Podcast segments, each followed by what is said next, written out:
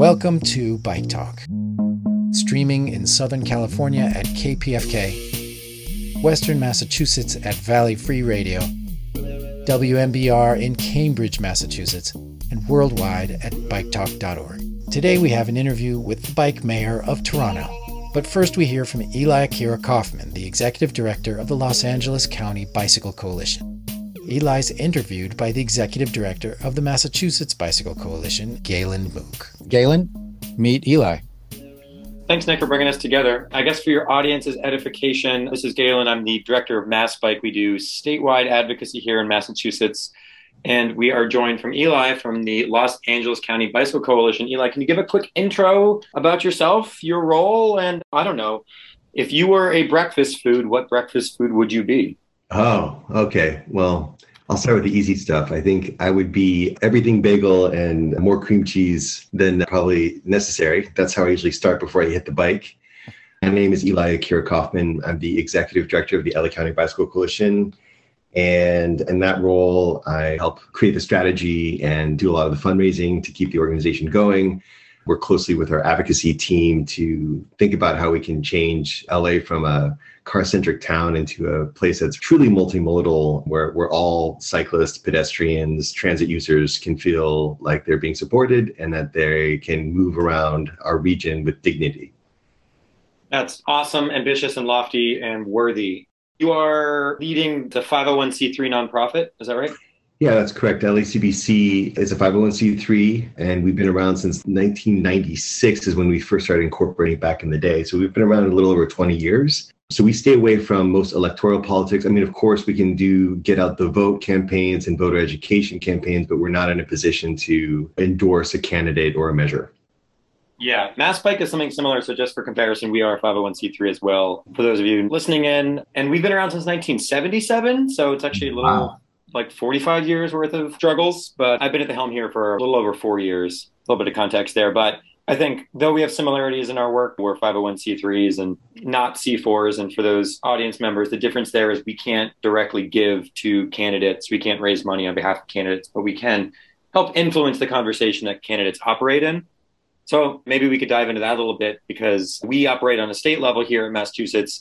You're kind of on a county level. And for those of you who know LA County. It's one of the biggest population centers in the world and one of the most rich. I don't know if you could tell me a little bit about the county itself of LA versus we're used to a municipal model here in Massachusetts. We don't have a lot of counties. So can you talk a little bit about the structure of geography out there? Yeah, sure. So LA County, I think, is the second largest metropolitan area in the country to New York. But in terms of land, this is massive. The second largest public school system, LAUSD, think we have the second largest Department of Water and Power. So it's just a massive, sprawling region. And there's five supervisors that break up the county into fiefdoms. And then within the city of LA, where a lot of our work is focused, although not exclusively, because we do serve the entire county. And I'll explain why in a minute. So there's 15 council members, which each of their districts are the size of, I would say, a large town. And some of them are approaching the size of a small city in terms of just how many people they serve. Right. So it's a pretty massive endeavor. And the reason why LACBC takes the footprint of the county instead of the city of LA is because we wanted to mirror the footprint of Metro, which is our transportation agency, so that we could really think holistically about the whole region in terms of the advocacy we were doing and trying to push for the rights of cyclists and pedestrians and the like. We wanted to operate at the county level to essentially mirror our public transportation and how it's set up. Yeah, that's really fascinating. We think regionally as well at Mass Bike, but one of the things I always like to throw out, it's a tired trope for those of you who've been listening in, but I always like to say that all biking is local. Yeah. That it's kind of a nod to Tip O'Neill, who was a Speaker of the House from Massachusetts in the 90s, but he always would say that all politics is local.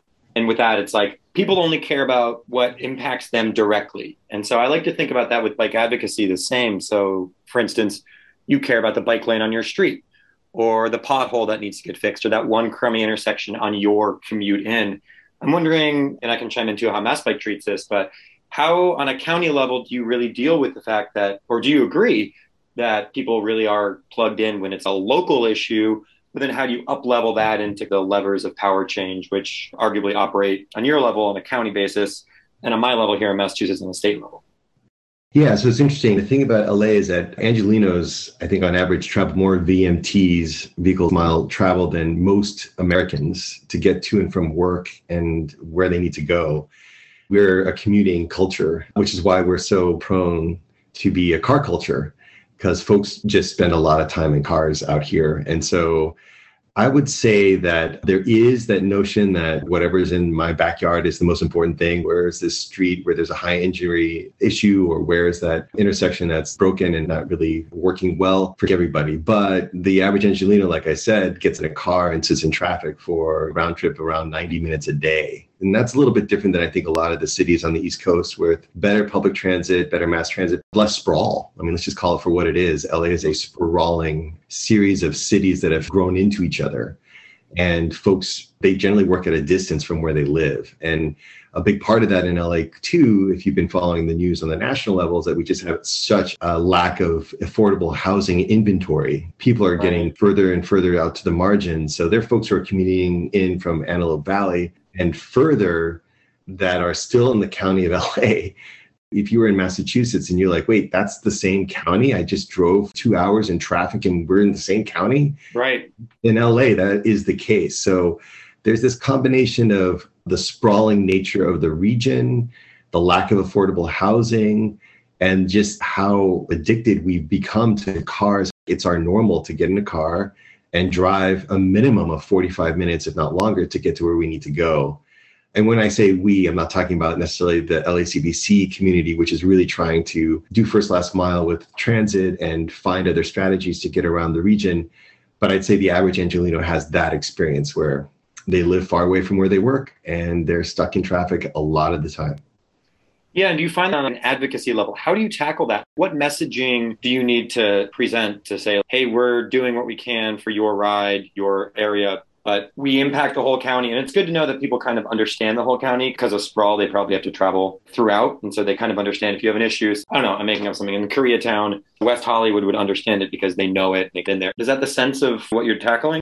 Yeah, I think it's a really interesting question. I think it depends on what part of the region you live in. There's a joke that if you live in Santa Monica or on the west side, we speak about our city in terms of our freeways. So most people on the west side who live in Santa Monica and those neighborhoods along the coast, they rarely cross what we call the 405 freeway. It's this freeway wall or barrier that yeah. separates east from west. I live pretty far east of that in Little Ethiopia and really in mid city, the middle of the city. So I think for those folks, it's a much wealthier, much more affluent part of town. And so they have much better bike infrastructure and all the rest of it. So I would say they do not understand the larger ecosystem. This reminds me of a quote. I love that you said the 405 basically is a barrier for some. And I think that's kind of the irony of a lot of automobile transportation. And I don't want this podcast to turn into the war on cars, although I love the sure. war on cars. But it's funny how I think bicycling infrastructure really is connectivity. It's bridges that are being built through communities and interacting and kind of permeates those freeway style walls that have gone up for the past 60 years. And my experience in LA is very much understanding that of there are freeways that just slice through and they become walls more or less. Yeah.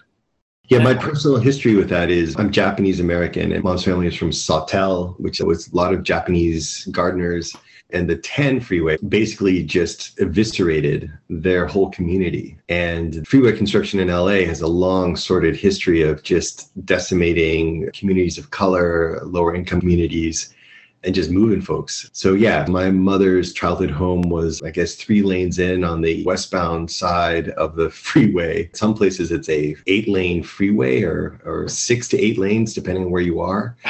and the thing about LA is that we keep on widening the pipe and increasing capacity in these freeways, but we keep on filling them up. So this whole notion that we just need to make bigger freeways or expand our freeways to solve the issue hasn't worked for the last 30 years. And it's really time that we start thinking about a different approach to getting around LA because just increasing the capacity of the pipe has not been a solution that's been affordable, sustainable, or equitable on any level. Yeah. I really appreciate that you're calling out the Japanese community and how they literally had their homes razed in order to build freeways. I'm reminded of a quote from Pete Buttigieg, who's the Secretary of Transportation of the US, of course, but for our audience, yeah. he's Mayor Pete is now Secretary Pete, and he's in charge of all of the transportation, including the biggest transportation package to come out of Washington ever. And there's a quote that he has that I'm stealing from the Daily Show that he was just on with Trevor Noah. And he says, The very fact that we have the phrase wrong side of the tracks in American English tells you yeah. something about how infrastructure, which is supposed to connect, can also be used to divide, often on racial lines. And we got to face that and do something about that. Yeah, totally. I mean, I would say freeway construction in Los Angeles has been, I would go as far as to say it's been weaponized to eviscerate communities that were in areas that became more desirable over time.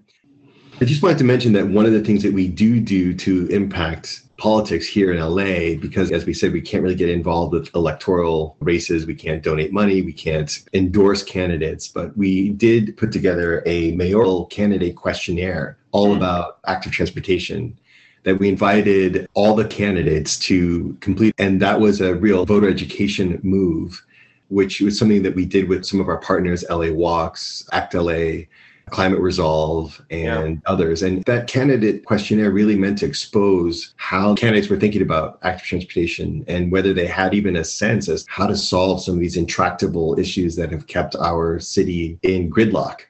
And so I think one of the things that's happening in LA that's interesting is that we've hit this tipping point where folks are just sick drivers, bicyclists, pedestrians, transit users. We're all so sick and tired of being exposed and late and made sick by the way that our transportation infrastructure doesn't function that it feels like there's this gathering storm that I'm excited about personally because I think it points to a moment where the community itself is just ready to start taking more serious action.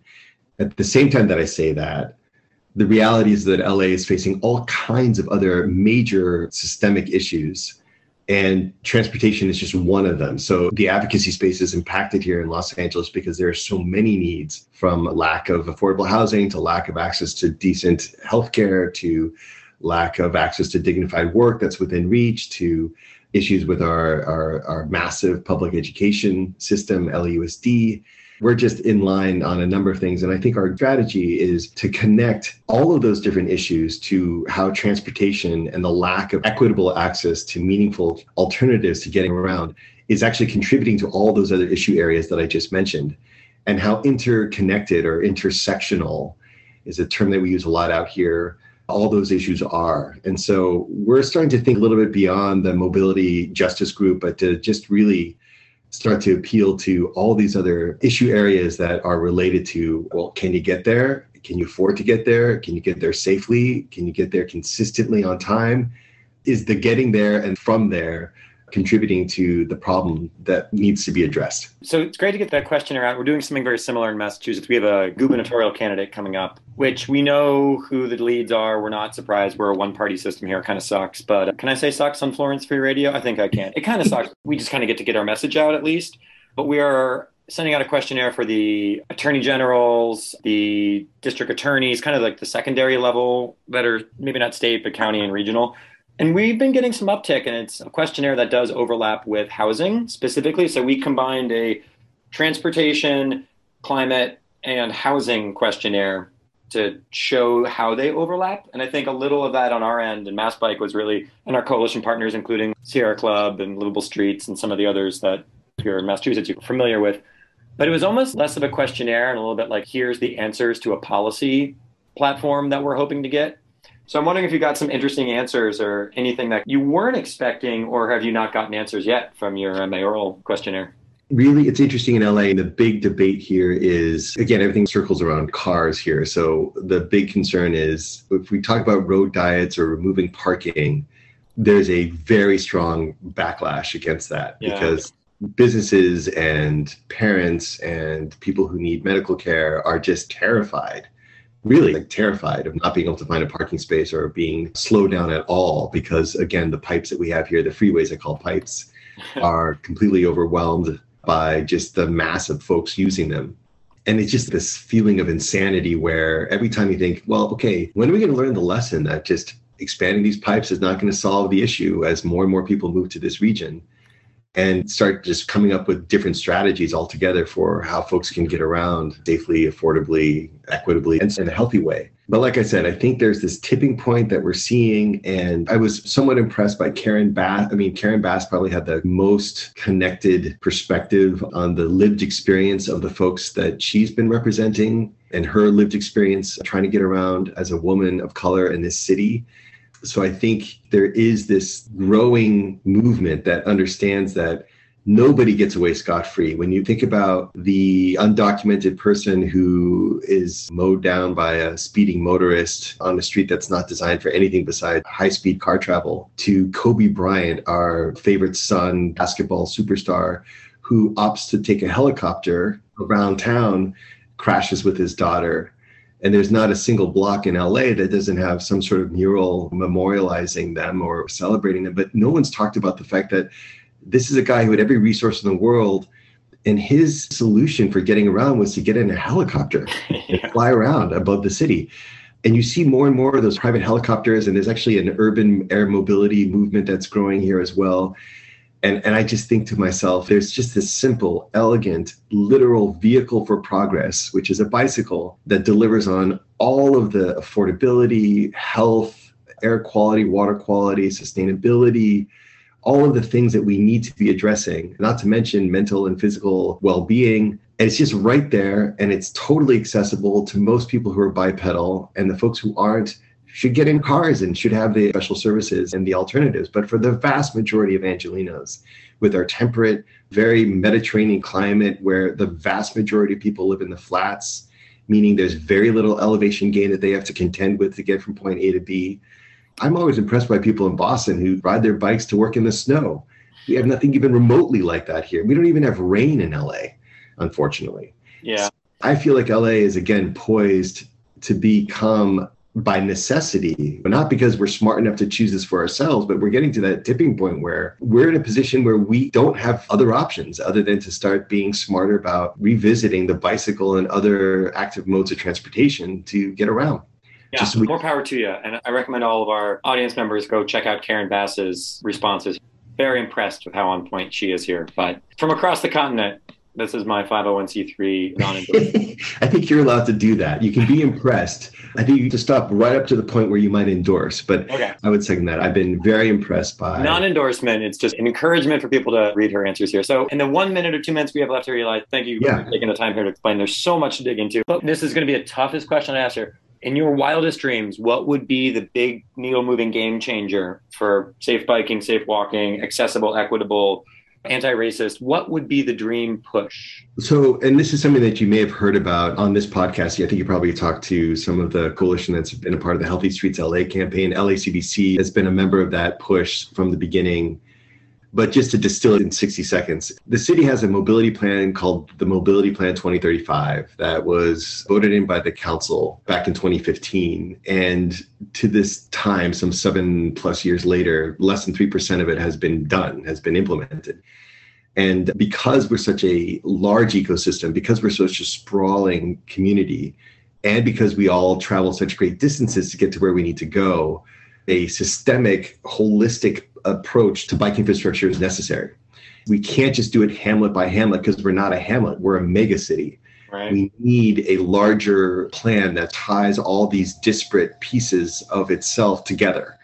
And the Mobility Plan 2035, while it's far from perfect, does make a series of recommendations that would actually support the lives of cyclists, transit users, pedestrians, and drivers to get to where they need to go safely and with ease and the total failure in getting that plan implemented is something that would be a game changer to find the mechanism to make that happen. Healthy Streets LA campaign has been working on that. There, there's a growing coalition of different groups that are plugging into that effort. But from our perspective, because a lot of our work is in just working with folks on the street, helping students learn how to find safe routes to school, working with lifelong learners who are trying to mode shift to public transit.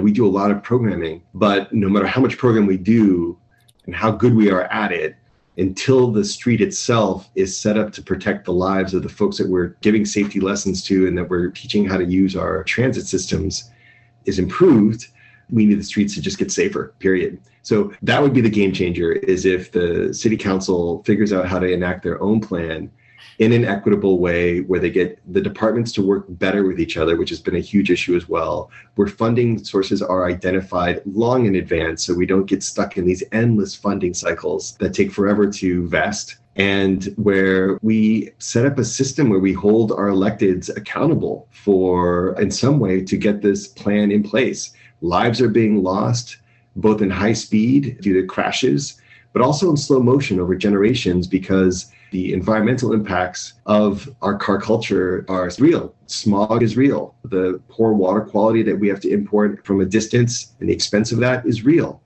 And we just need a plan that we can actually enact that will start to address these issues holistically. Eli, it sounds so simple when you put it that way. it's like we want people to do their jobs and work well together. Yeah, and find the coin that's going to finance or resource it properly. I mean, yeah, it's like you're one of the richest counties in the whole world. You've got a huge population base. You have a democratic government. What more pieces do you need to put into place? But I guess that's where your work comes in, man. And not for nothing, you've got a job to do every day, and that's pretty much guaranteed. Yeah, I tell my mom, I say, I just don't think I'm going to be put out of work anytime soon. And that's not all a good thing. yeah. Because so I would love to be out of a job here, man. Yeah, exactly. That's what I keep on telling her. But here's what I'd love to do. I would love to continue this conversation because there are specific things that are happening in LA that we didn't get to touch on, like this Sixth Street Viaduct and this half a billion dollar piece of bridge infrastructure that went in and what it's teaching us about our lack of forethought in terms yeah. of the design implementation of that structure specifically there's a big movement in LA to reduce car cut through traffic through Griffith Park, which should be a people's park, not a car commuter park. Cut through traffic is claiming lives at an alarming rate in Griffith Park. It's one of the largest public parks in the country. And it's essentially become a cut through for cars to get from A to B. And the people that are actually trying to use the park are put at risk on a daily basis. All right. Well, I hear you, Eli, and thanks so much for coming on Bike Talk. We have so much more to talk about. I want to hear all about your projects, your wins, your struggles. We didn't even get to Bike Joy. So next time we're going to start with Bike Joy because I want to hear about how your riding is going out there. Thanks for coming on and good luck out there in LA County. Yeah, man. Thanks so much for having me and ride on.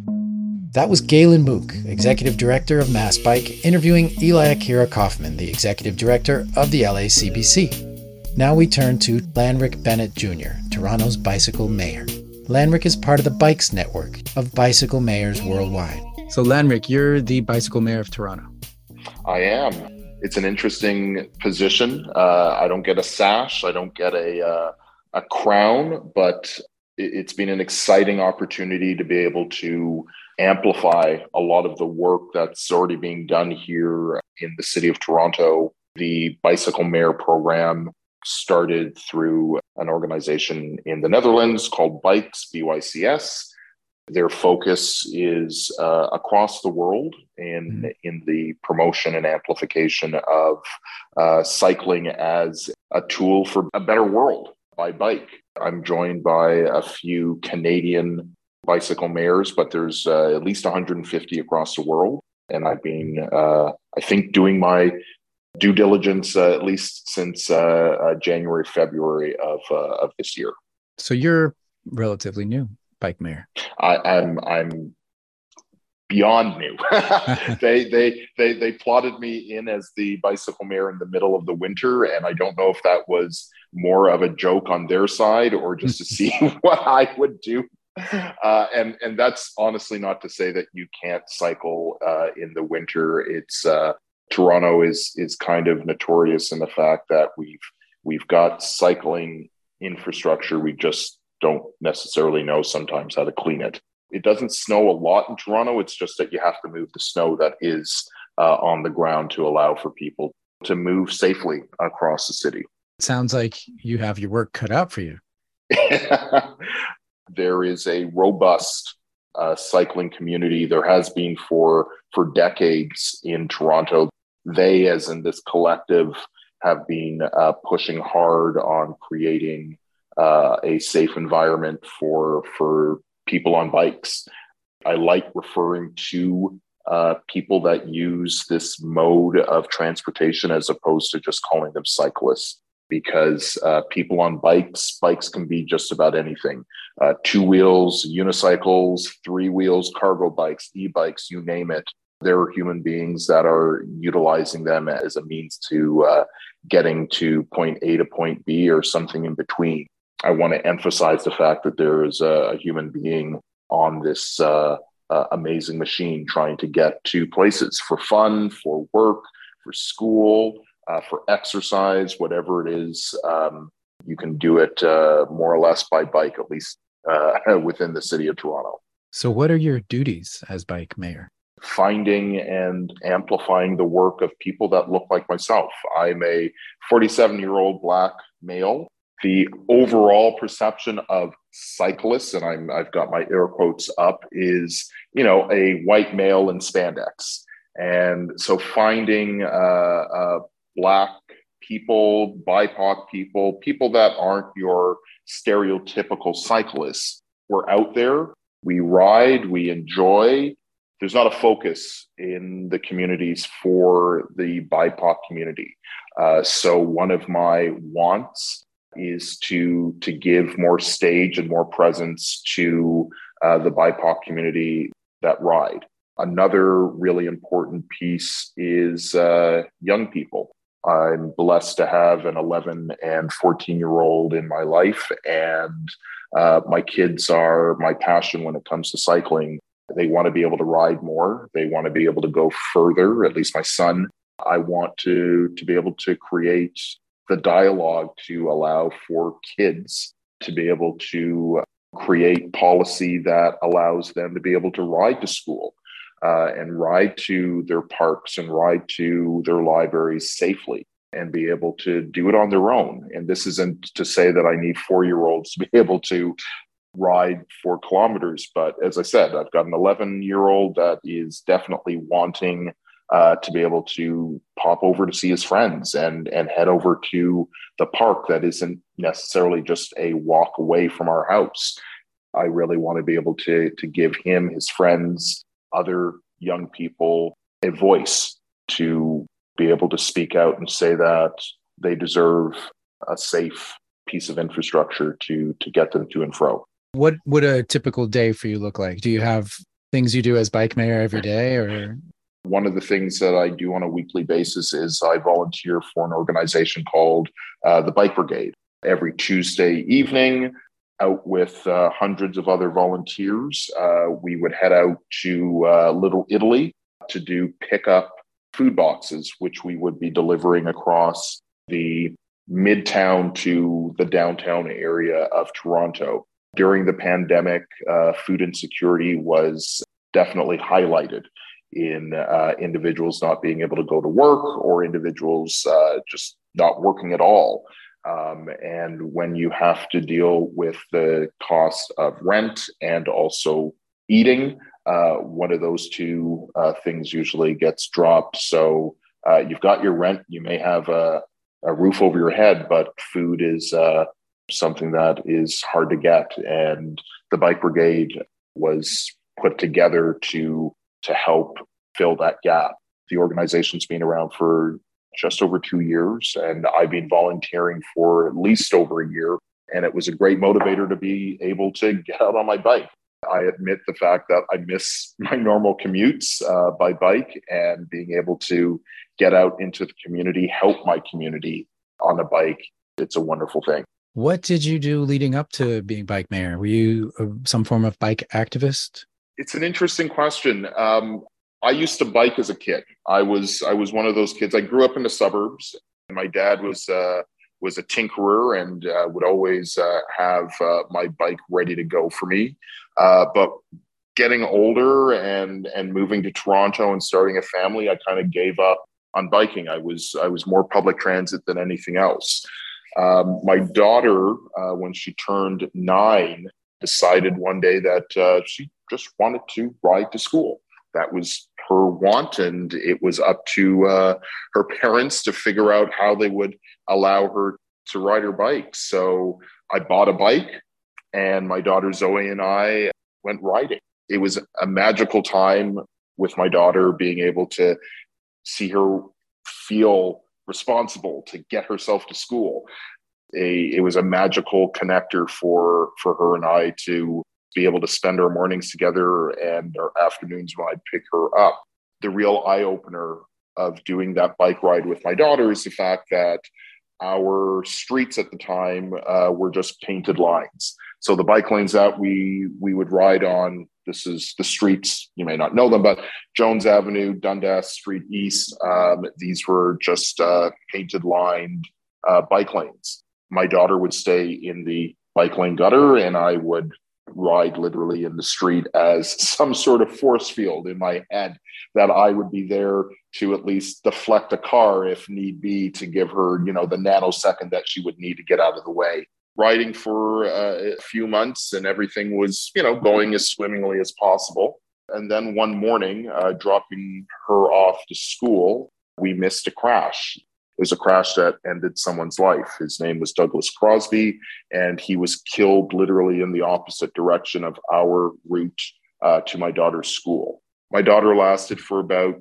two months after his death. Uh, she still rode to school, but in her head, she didn't want me to be hurt or killed like Douglas was. And she went on bike strike.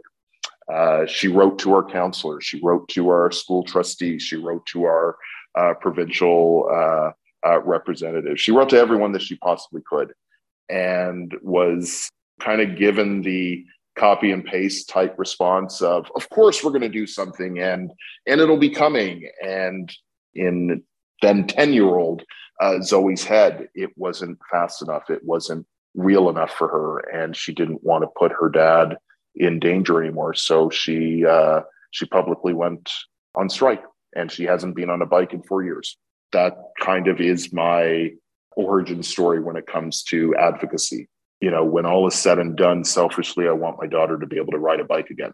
Yeah. You know, it, it, it is a selfish want, but uh, she loved it. And I loved being able to ride with her. And, and I mean, I'm, I'm riding with her brother now and, and he's 11.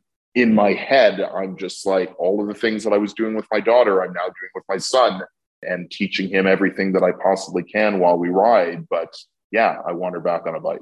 You want it to be safe for your daughter. I don't think that's selfish. I of course it wouldn't just be for your daughter it would condition if you can make conditions better but um how do you get the kind of people that you want to be safe for how are we going to get it safe it's tough right i mean this is not something that can just um that can just change overnight although if if you bike if you if you're on a bike you, you definitely want that to happen because you kind of look around at the environment that you are, whether you're in a city or in the suburbs or whatnot, you see the space for cars. It's everywhere.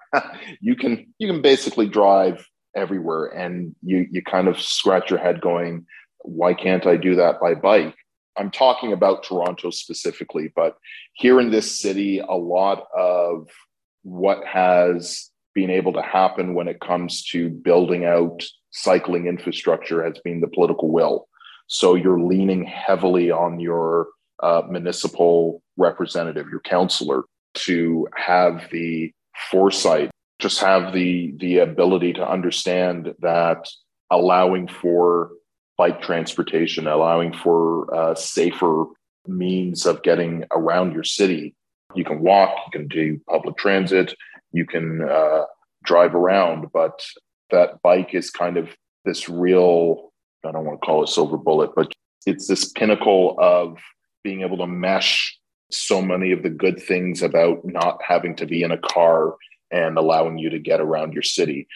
The ability to have your community be a part of, you know, the the want to have safe streets, completely a, a very important uh, piece to the puzzle. But if you don't have the the political will, if you don't have that representative with the political will to understand why safe infrastructure is so important, it's a massive uphill battle. Yeah. Who's your bike coalition or agency? or, or... Yeah, we we've got a few. I mean, uh, it, it, Cycle Toronto is possibly the premier piece. We've also got the uh, bike coalition as as well here those are kind of our two uh, main groups, but there are many others. We've got Scarborough Cycles, we've got Markham Cycles, we've got a group out in Mississauga, we've got smaller nodes that are uh, within the neighborhoods and different wards as well. that are all working, you know, in one way or another to be able to highlight uh, why cycling is is such an important aspect of their collective lives and why being able to create the space for bicycles can make their communities, which in turn can make this entire city a more livable place to be in. Are you ever recognized as the bicycle mayor? I mean, I've been stopped a couple of times. I, I, I, again, I don't ride around with a sash or anything like that. I don't have a business card. Um, I'm usually an observer. You know, I'm loud enough when I need to be, but I'm not there with a trumpet. But I'm definitely the one with the megaphone to make sure that I'm highlighting and amplifying and giving stage to a lot of the work that's already being done. You know, I'll boast on the fact that the city of Toronto is an amazing city. We have a, a very Canadiana type mindset of being siloed in in the things that we do sometimes. So something can be happening in Scarborough that is just brilliant, but the people living in Midtown have absolutely no idea that it's going on, or something can be happening down on the lakeshore. But if you're in North York, you've got no idea that it's happening.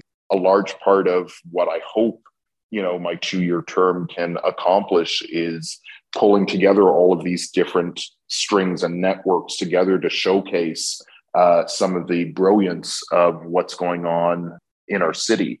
We've got amazing tools amazing talent, both on the city side and on uh, the advocacy side. But it's trying to make sure that you know all of these facets uh, get to uh, be brilliant together.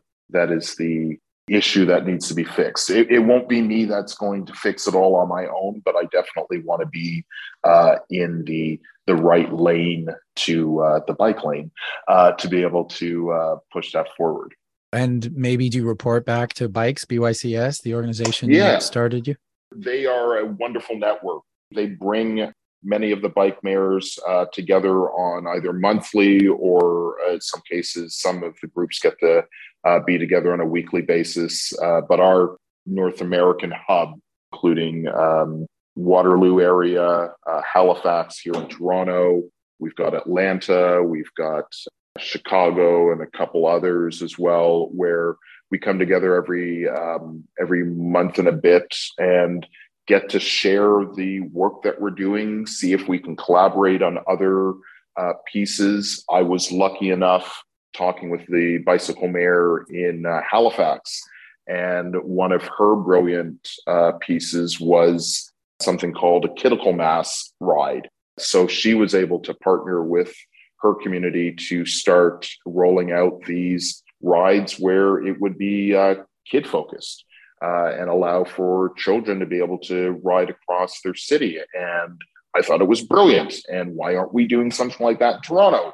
So uh, I partnered up with a friend of mine and we launched our first uh, mass on Canada Day expected that we would have seven people, maybe, with three of them being uh, my son and uh, his two friends. And we had over 50 people show up with children to do a six kilometer ride. We're doing another one next weekend from Cherry Beach to Tommy Thompson Park, uh, another six kilometer ride. We're expecting a, large group of friendly faces and, and people that want to be able to, to show off their BYCS it's going to be a, a brilliant ride. But yeah, bikes has been a, just a wonderful anchor for for myself as a bike mayor, but I'm sure for many others to get information, get feedback, get encouragement on uh, why advocating for bicycles and and the people that ride them,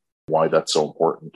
Yeah, I I think that like you said, there are so many groups and and people that are doing their own thing in isolation and it would be great if people if we could work together more mm. and maybe this bike mayor program is just one way of bringing together information and advocacy from all these different places i've noticed this at least with other bicycle mayors and, i'm noticing it uh, on my own I, I do a lot of social media i'm just dabbling right now to my 14 year old chagrin on TikTok, but showing your hmm. everyday modes of how you get around the city. So my son and I right now, I, I take him every morning and pick him up. He goes to camp.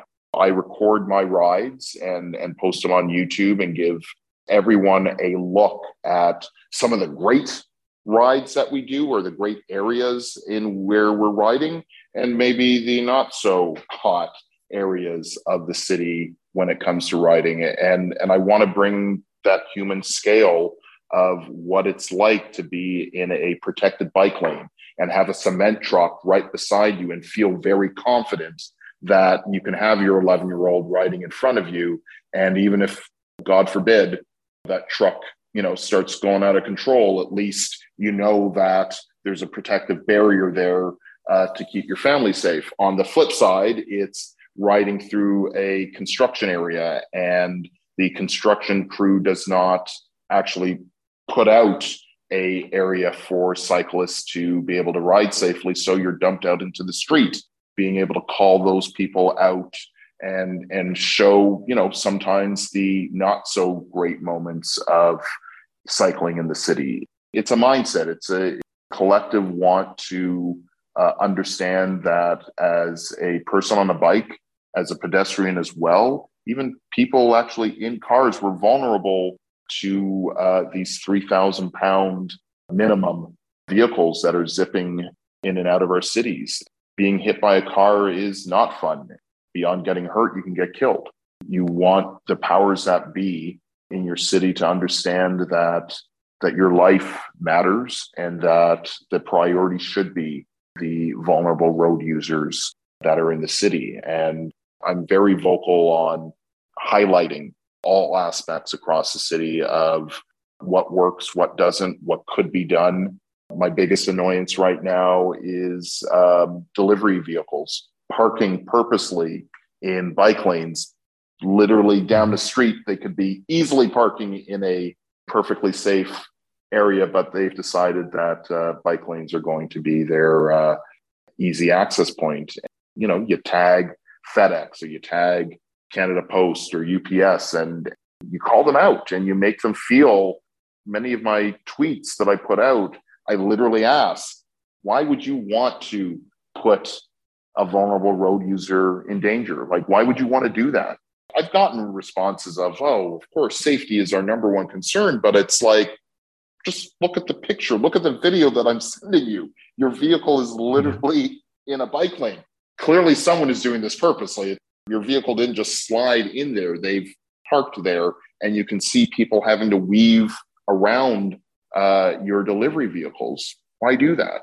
It's making sure that that people see the real, just the real dynamic of what it is to to ride in the city. And like I say, where there's infrastructure that prioritizes people, it's brilliant, and it can be brilliant, and it should be. Where it isn't, or or that it's uh, circumvented is you know something that you're scratching your head just going why? Why why? Have you heard of the just a minute protest? Hmm. I've heard of it but i haven't i haven't necessarily seen them. Tell, tell me more. Uh, well in san francisco and chicago and maybe other places some people will when they see a car blocking a bike lane like often a delivery vehicle they will stop traffic. Stop yes. Uh, and and they'll say it's just a minute. So we're just going to have to stop this lane of traffic so that cyclists will have a place to safely get around. I love that. I'm going to have to take a look a deeper look. Do they feel safe that they can do like is this done as a group or or is it individuals or it just doesn't matter? It's wherever you see this you just make that just a minute happen. My understanding is they pick like a street that where this is a particular problem. Fair there are particular streets then in Toronto that I think that would be uh, an appropriate response to just highlight the just a minute mindset. yeah, and there's probably a lot of other practices like that that we could share. Most definitely. One of my first actual protest pieces was a uh, this was friends and families here in Toronto. They had a die-in at uh, City Hall and which was you know over 100 people coming with their bikes and uh, lying in front of the the doors of City Hall for our mayor to see and for councillors to understand, you know, the importance and significance of these actual human beings, these vulnerable road users that are utilizing our streets, and to to give attention to why there there needs to be a prioritization of infrastructure that protects people. Advocacy sometimes needs to be very bold, very loud. You can even say it's obnoxious, but uh, if it turns heads, if it if it makes uh, others feel a bit uncomfortable, that's not necessarily a bad thing. And when it comes to protecting the lives of people, I don't see a a reason why it shouldn't happen more. So you said you you sometimes have a megaphone. What's your metaphorical megaphone? Do you have a website or how do you get out there? Um, I'm connected to uh, my Twitter account, uh, which is uh, Bicycle Mayor TO, is usually the digital megaphone that I make sure to tag people to. And, you know, on top of being able to, again, amplify the work of others, I am, you know, one that really utilizes video a lot. So I want people to see what I'm seeing. I want them to be able to pass it on, even if it's, you know, just little 30 second bite size chunks. Um, I'm also, I've got a bell on my bike, but you usually won't hear that bell. You'll hear my voice. You'll hear the, the subtle on your left, which I, I, I enjoy doing more so than dinging my bell uh, when I'm passing people. But you'll also hear me yelling and screaming at delinquent drivers and uh, again delivery people I don't mind having to get into the face, and, and I say that in the context of COVID as well. I don't mind getting in the face of individuals that are putting people's lives in danger.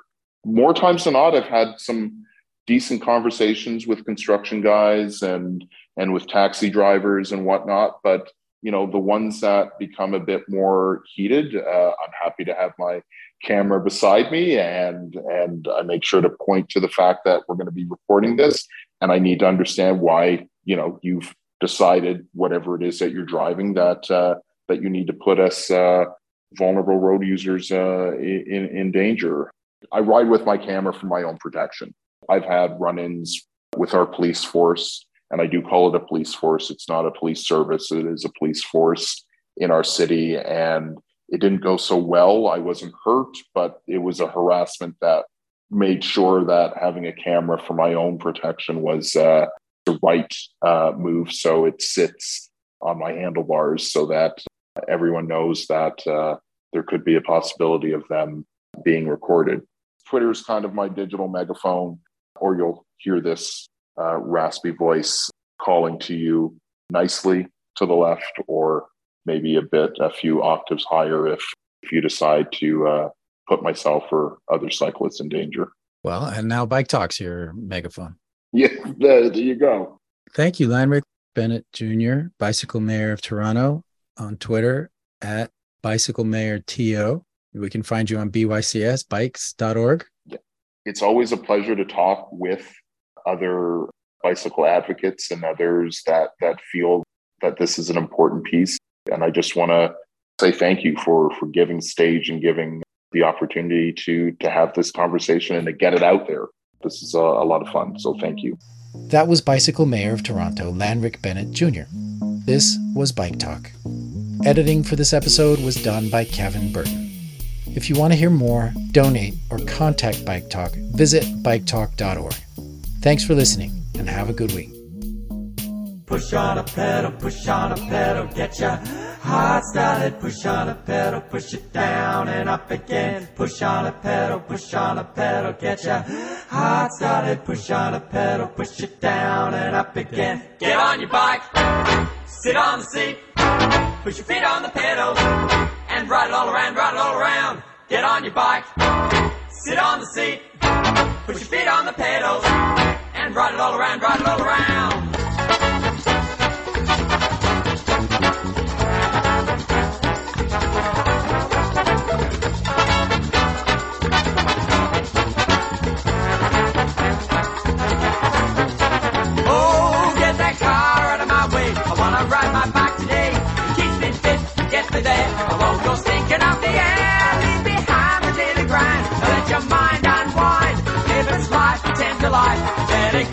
Yourself a.